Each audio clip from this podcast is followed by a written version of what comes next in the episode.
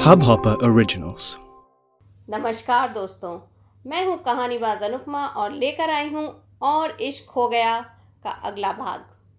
क्या होगा पल्लवी और करण की लव स्टोरी में आगे?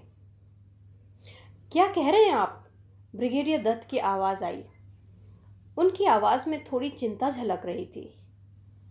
पल्लवी का दिल बैठ गया। आखिर ऐसा क्या हो गया? कि बॉर्डर से फ़ोन आया है। करण की माँ बोली, क्या हुआ जी? सब ठीक तो है? हाँ सब ठीक ही है, लेकिन बॉर्डर पर मामला बढ़ गया है और अब कम से कम दो तीन महीने तक हमें तैयार रहना होगा और तब तक करण से भी कांटेक्ट करना थोड़ा मुश्किल ही होगा। मुझे भी अपनी बटालियन और कंपनी को तैयार रखना होगा। क्या आपको भी जाना होगा?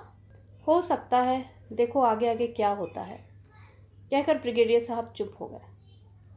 फिर उन्होंने पल्लवी और उसके परिवार के उतरे चेहरे देखे। तो बोले, अरे, आप लोग क्यों परेशान हो रहे हैं?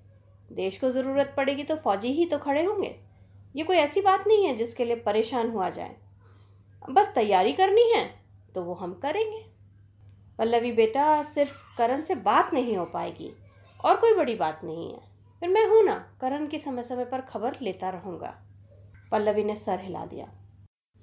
सबने डिनर किया, पर पार्टी का मूड बिल्कुल बदल चुका था।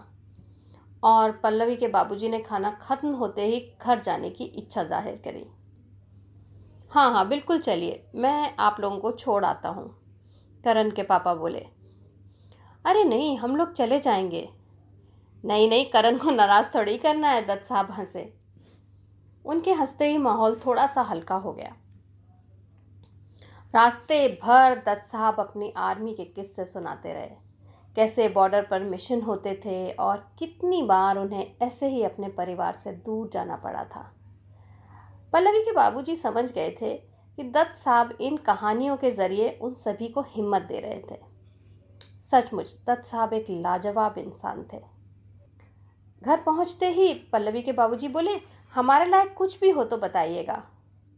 और अगर आपको जाना पड़ता है तो चिंता मत करिएगा। आपके परिवार की पूरी ज़िम्मेदारी अब हमारी है। वाह वाह, अब कोई चिंता नहीं, कहकर दत्त साहब चले गए। अंदर जाकर पल्लवी के बाबूजी ने रेडियो लगा लिया। टीवी की न्यूज़ का समय तो ख़त्म हो चुका था। रेडियो पर बताया जा रहा था कि भारत ने पड़ोसी देश की घुसपैठ का करारा जवाब दिया है। लेकिन इसके साथ ही हालात कुछ गंभीर हो गए थे और सभी नागरिकों से सहयोग की अपील की जा रही थी। बाबूजी, अब क्या होगा?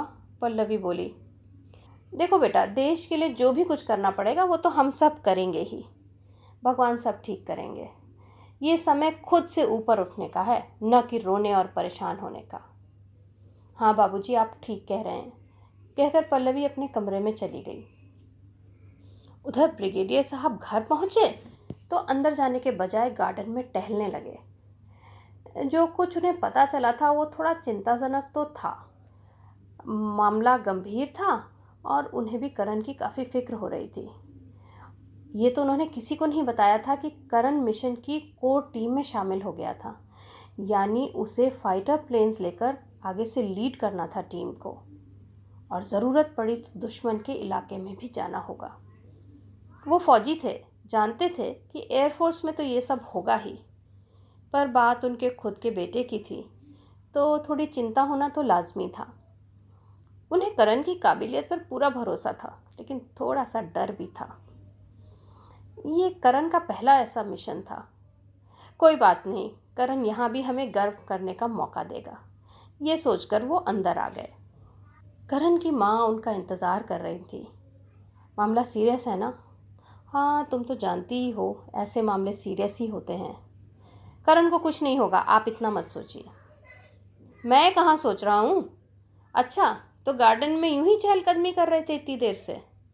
तुमने देख लिया? हाँ बिल्कुल। ओफ ज़्यादा समझदार बीवी भी होती मुसीबत ही है, कहकर दत्त साहब ने ठहाका लगाया।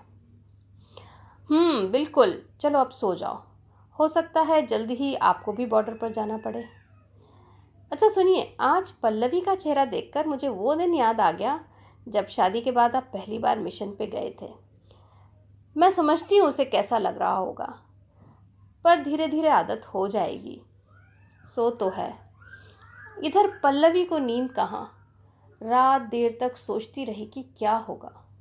फिर पता नहीं कब आँख लग गई। सपने में भी करण ही दिखा।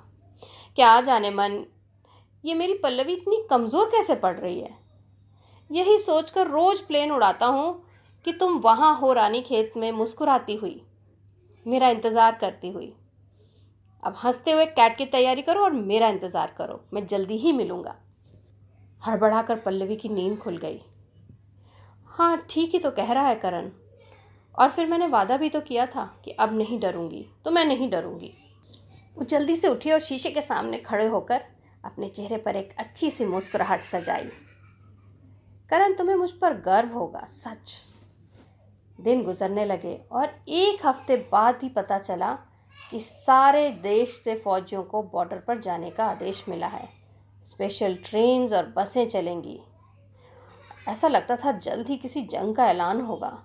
सारे देश में सरगर्मी थी कि अब क्या होगा। आगे क्या हुआ, ये जानिए अगले एपिसोड में। आज के लिए इतना ही। मैं हूँ कहानीबाज अनुपमा। अपने कमेंट्स यहाँ ज़रूर छोड़िएगा। आप मुझे कांटेक्ट कर सकते हैं। मेरा ईमेल आईडी है make happy foundation at Gmail dot com अगर आप अपनी किसी प्रोडक्ट या सर्विस को मेरे पॉडकास्ट के ज़रिए प्रमोट करना चाहते हैं तो उसके लिए भी आप मुझे लिख सकते हैं मेरे ईमेल आईडी पे, जो कि है make happy foundation at Gmail dot com तो अब मैं आपसे विदा लेती हूँ। नमस्कार। गुड नाइट शबा खैर। Bye bye